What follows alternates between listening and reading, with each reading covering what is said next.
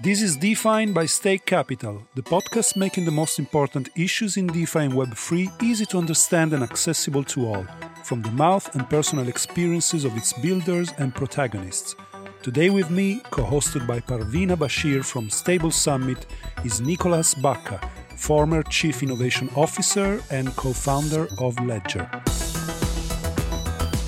This episode is sponsored by Cometh Connect, the account abstraction as a service offering an intuitive and secure biometric smart wallet for Web3 adoption.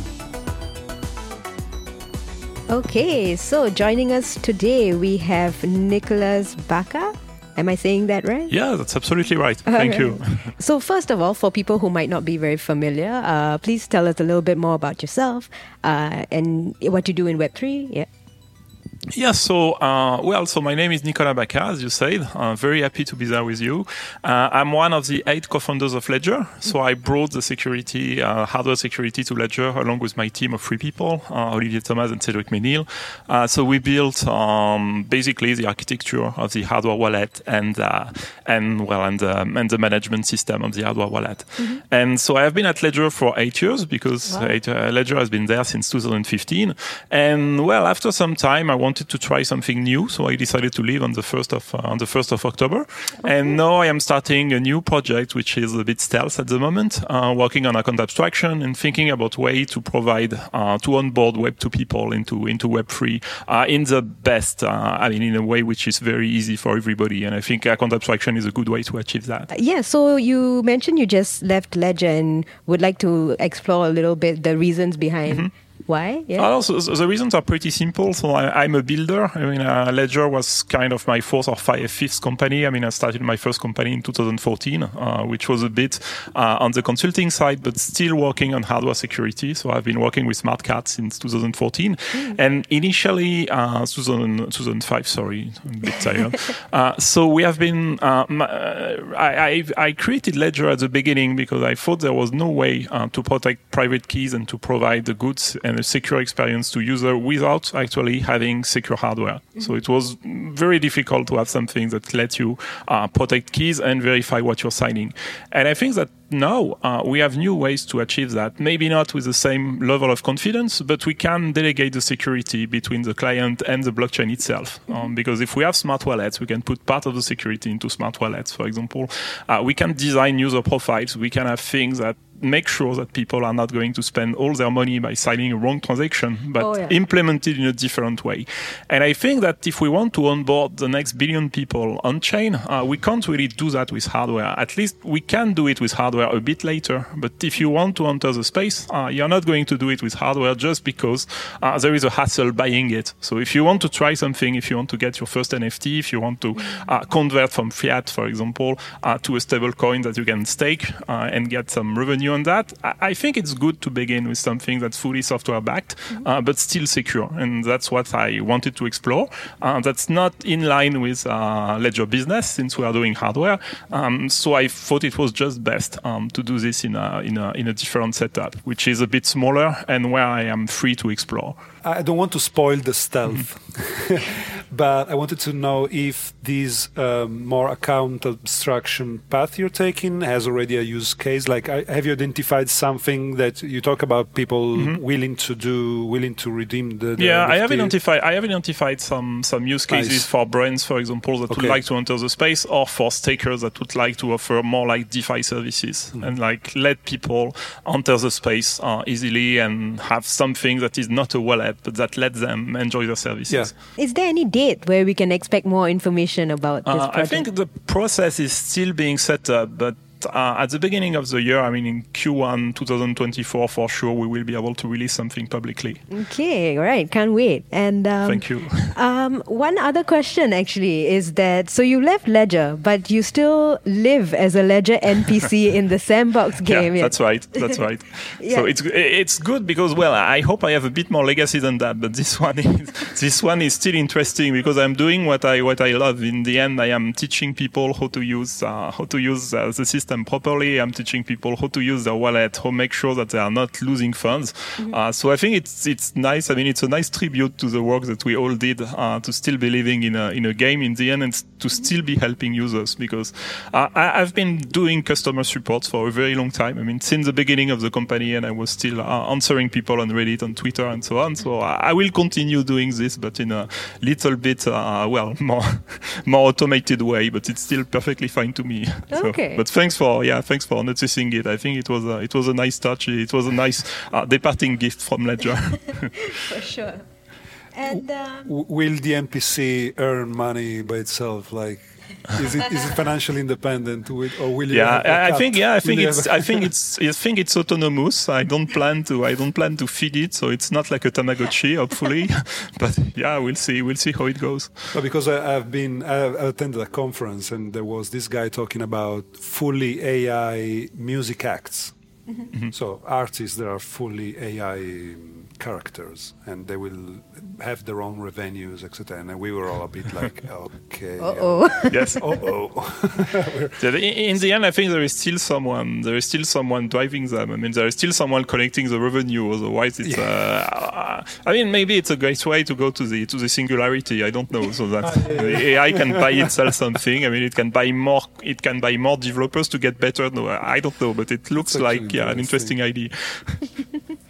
And uh, so, what brought you to Dev, DevConnect, despite you know uh, the odds, the scare for like cancellation and all of that? What are you expecting to, um, yeah, discover at DevConnect? Yeah, I think I think for me it was a good opportunity to touch base with everything that happened in the ecosystem for last year because, as everybody knows, uh, people are building a lot during bear markets. So there is there are sparks of innovation everywhere. I mean, just looking at the space that is interesting me the most at the moment. So account abstraction, uh, there are new EIPs getting drafted uh, almost every every week. Uh, there are there, there are I don't know maybe than more than more than 100 people building in that space, and I think it's a very good opportunity to talk to everybody. I mean, to have everybody in the same place because decentralization Oh, is great, uh, but at some point you still need to touch base and you still need to shake hands with people and to see what they are building. And the best way uh, to see it, uh, I would say, uh, outside of all the noise that you can get on social media, media is to meet people on the ground to, to share some, to talk, to share some drinks, and that, that's the way we still uh, work as a as humans. So I think DevConnect is a, is really the best opportunity to see everything that happened in the space in one week, uh, which is still short, but it, I expect it to be packed with uh, with new information and to come back with a m- much clearer view of what has happened because I already have some pattern in my head, but I need to to clarify things a bit. yeah. And um, yeah, so the last bull run, DeFi summer, started in 2020, and uh, we are hearing whispers that a bull run, the next bull run, is just around the corner. And I wanted to ask if you have any like personal predictions that you want to share with us. Like, uh, what do you think people will be uh, releasing the most? What kind of dApps, or uh, just in general, uh, any prediction? Yeah, I'm I'm super interested with what people with uh, will build. I mean, with uh, with especially with new uh, stablecoin services. I mean, I'm, I want to see where people will be will be investing their uh, their assets in the end, and I think it's a it's a good way to build bridges between the old banking system and the new one because we have people that want to enter the ecosystem. We have people that want to get new and easy to use financial services, especially with the with the uh, trouble of inflation everywhere. And I think it's a it's a good idea to make the to make the conference in Turkey as well because Ah, we yeah. see that we can still have a country which is very functional with high inflation, but that would get um, a lot better by, by using the benefits of uh, well having a money that is programmable and understand what they can do with that money. So I hope we'll have way more services linking uh, crypto to the real world and letting people um, use those services in a way that makes the crypto um, layer very transparent. Oh yeah, so Well- hope to see you at the Unstable Summit then on Yeah. Wednesday. She's one of the organizers. So that's good. So Yeah, yeah, yeah. it means I can get a ticket. Thank you. Yeah, oh, for sure.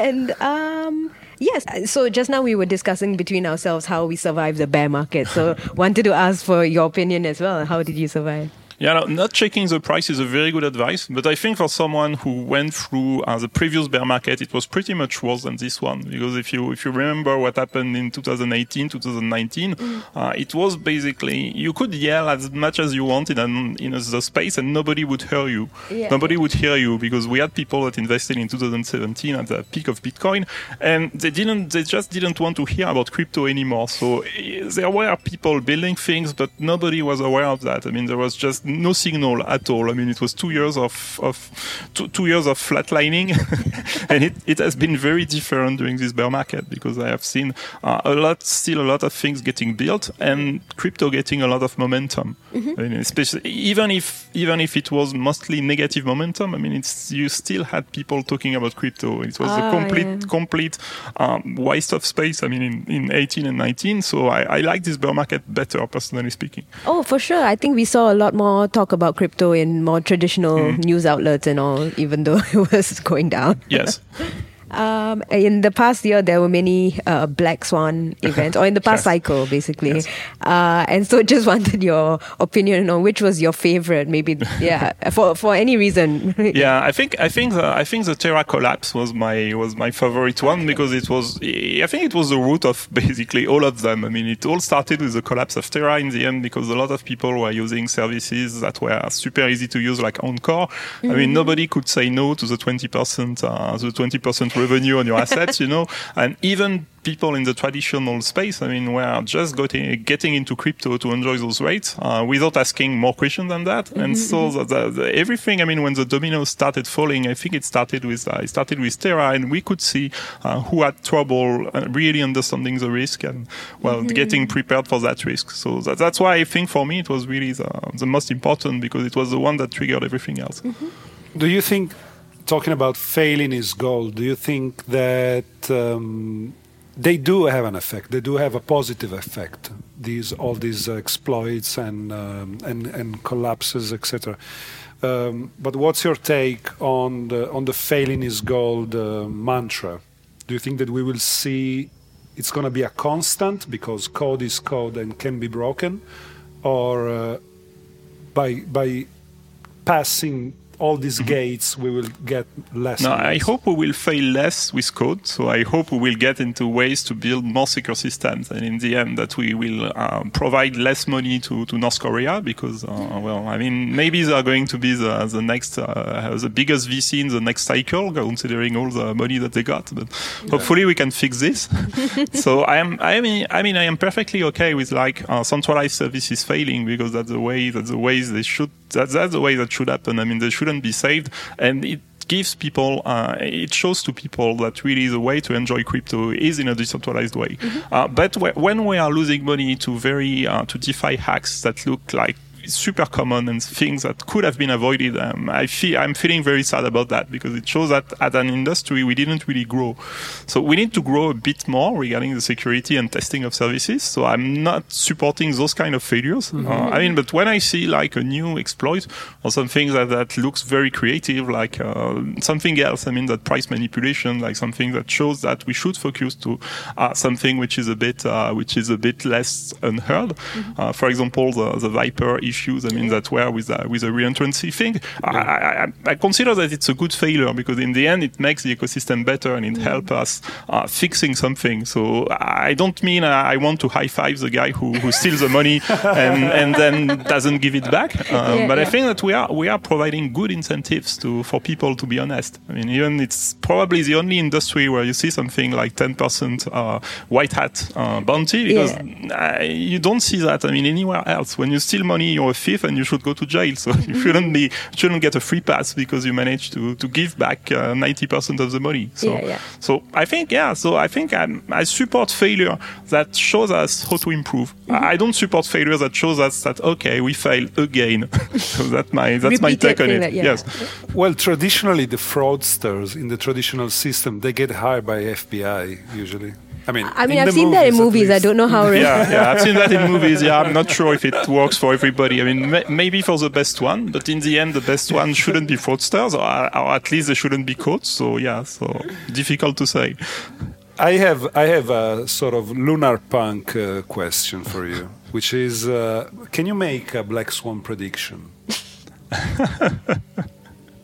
a black swan prediction and yes. uh, on whatever you want. On whatever I want. Yes. Whoa, that's uh, that's well. You mean in the in the real world or in the crypto space? Ah, it's up to you. Okay, I think it's a, I think in the real world we'll see more banks failing. Ah. so that, that, would be my that would be my best prediction. I am think looking we forward to that. I think we haven't seen even we haven't seen enough we haven't seen enough banks fa- failing. So I don't, of course, I don't wish uh, that people no. lose their money. Uh, so I hope we do that in a controlled way. But still, by doing this in a controlled way, we give more well, we give more insights I mean to people, and we we let them know that there is a better way that they shouldn't uh, just put their assets in centralized entities that can fail, and they are not. I mean, banks are not too big to fail anymore, and I mm-hmm. think we need more people to realize this. So. So my, my, my random prediction, which is of course not some kind of advice or anything, is that we will see more of them failing. Mm-hmm. You mentioned secure enclaves being an area of interest for you, and for, so for those who aren't super familiar, could yes. you explain a little bit uh, more about what they yeah, are? Yeah, for sure, for sure. So I would say if you are if you are familiar with hardware wallets, so you have boxes that let you sign your favorite transaction and verify what you're signing. So in the end, they are holding keys and holding code. But mm. now you can imagine, I mean, what could happen if you are able to run your own code inside it? And you could think about, well, everything that you can do if you had a secure computer that you can run code inside and that could, well, have private input into it. So mm-hmm. if, for example, you want to protect a key, you could have a way to use key, your key associated with code in a way that this key cannot be stolen. And I think that, well, we started doing this with hardware wallets for very simple tasks, uh, just signing transactions, but we could extend it to do uh, pretty much anything we want uh, related to manipulation of key, of keys or secrets. And in the end, that's what people who are building hardware wallets usually are doing. Mm-hmm. But if you think about using it on a server, then things can get super interesting because you can think about if you're a staker, for example, uh-huh. you could have a box that lets you sign a transaction and verify that you are not uh, signing something that you already signed. So verify something that is not that is not letting people uh, slashing you. Mm-hmm. Um, so of course there are already some projects to do this, but I'm talking about generalizing this ID. And if we generalize this ID, we can think about building those things which are, in my opinion, at the frontier between the centralized uh, development and and decentralized development. Because we have ways today to prove that the code that we are running is getting uh, is correct. So those ways are getting easier and easier. Mm-hmm. Um, today, if you want to formalize simple um, ZK proofs and even complex ones, mm-hmm. uh, you have more and more ways to do it. Uh, I'm taking the example. An example that I know well is uh, well what is happening on Starknet. Uh-huh. Uh, if you see the expressiveness of Cairo, uh, you are pretty much able to prove some very complex code with it. Mm-hmm. Um, there are especially people designing designing games engines and designing physics engine, designing complex stuff um, that is completely provable. And well, if you push this to the next stage and thinking that, well, one thing that you can't do properly is private inputs, uh, because if you want to prove some inputs that are private, usually it's getting, it's getting difficult to do it with, uh, with the common ZK tools uh, that we have. Uh, secure enclaves can be used to finalize, to, to, to, to patch that gap uh, until we have proper ways to do it. So you could have your code running into the enclave. Uh, you could have inputs that are transmitted securely to the enclave, uh, but then uh, you are able to prove that the enclave is executing the right code um, in a way which is uh, which is uh, well zk uh, zk friendly. Mm-hmm. And if you manage to do this, you have done something more interesting than just using zk for what it can do, because you manage to include secrets uh, into the mix mm-hmm. and something that's not possible to do if you don't use this secure hardware. So I see people moving away from secure hardware in in the long run, but in the meantime it's the best way to, to fill use cases for which we have well we have no we have no real way uh, to do it unless we are using hardware.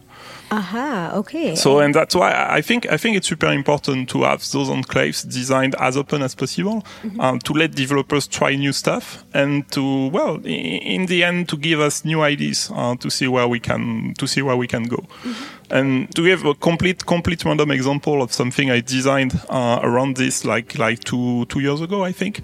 Uh, you know, when we it was uh, it was the hurt of uh, of COVID, and we all had to to play with uh, with our sanitary pass because yeah. it was it was necessary. But um, the thing is, the sanitary pass in the end is issued by the government, and it's something that you can that you can verify because it's uh, protected by a signature, and you can verify the signature. Mm-hmm. And now you don't want to put your sanitary pass on chain because even if you could, um, you have your name inside it, and so it's not very it's not very privacy friendly to do that. Mm-hmm. But in the end, you have some information about your age. And let's say that if you wanted to to do a token um, that lets you prove that you have some data that gives your age. Mm-hmm. You could have something running in a secure enclave um, that gets the sanitary pass, verifies that the sanitary pass is correct, and then publish something that can be used on chain with just redacted information about your sanitary pass. So saying, for example, okay, I have a token that can prove my age mm-hmm. and my obfuscated identity, for example, or just your age.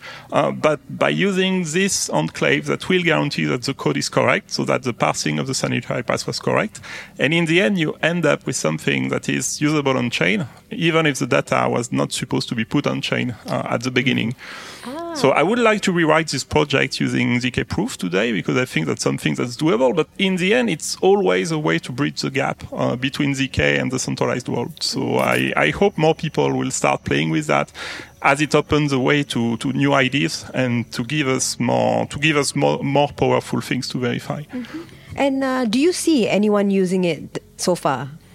I, I, have seen I have seen a few people I've seen a few people using it. Uh, I think people are trying to use it for private mining pools. Uh, okay. In uh, I've seen that used in uh, I think in uh, in an Ethereum research project in Cosmos, uh, maybe in some um, maybe in some of the Starknet sequencers as well. Mm-hmm. Um, so I think some people are some pe- people are playing with it, but I think we need new new people to to first play with that and then to design the enclave themselves because they should be easier to use. Mm-hmm. Um, today you don't have very you don't have very good way to run things that are both secure um, and very customizable. So you, you have to pick sometimes uh, stuff that is less secure, less customizable, or less open. Mm-hmm. Um, so it's best to. I hope we can have new people designing uh, uh things in that in that space, uh, which is still a very a very small space because you need to be uh, well. You need to to love working with hardware in the end. Okay. And and so you mentioned you came from the hardware wallet space, and what do you see coming up next, or what do you hope to see coming up next, like new features or yeah, anything in the hardware space. Yeah, in the in the hardware space. So if we if we just look at hardware wallets, I hope they will get uh, more simple to more simple to use in the end because use cases are getting more and more complex.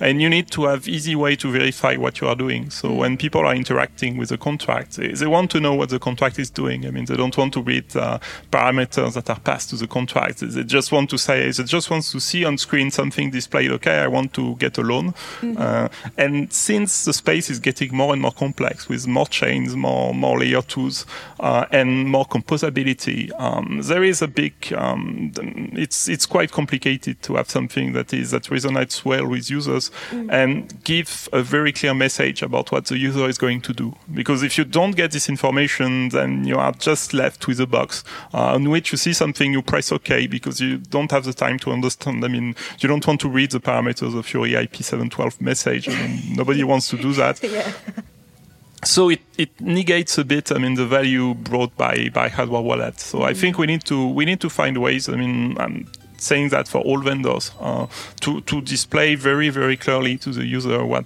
kind of operations they are performing. Mm-hmm. and so this includes new operations like bridging to an l2 and and then running some other actions. So that's that, that's where the complexity is uh, in that space in my opinion at the moment. Okay and um, and so, what do you think about AI? Do you think AI could uh, be useful in in Web three in like developing new features, in helping to verify stuff, or do you see it as um, like you're not a fan? No, I see I see it as a tool that can be very useful to perform uh, automated tasks in a in a very um, in a very in very specific fields. Uh, okay. So typically, we already use kind of uh, AI on well, machine learning being a subset of AI. We already use it in uh, in security, in even in hardware security, for example, mm-hmm. um, to isolate um, patterns on when when we try to when we try to change the behavior of a circuit, or when we try to understand the electromagnetic radiation uh, emitted by a circuit. We can use machine learning to see patterns that the human eye couldn't be able to to detect. Hmm.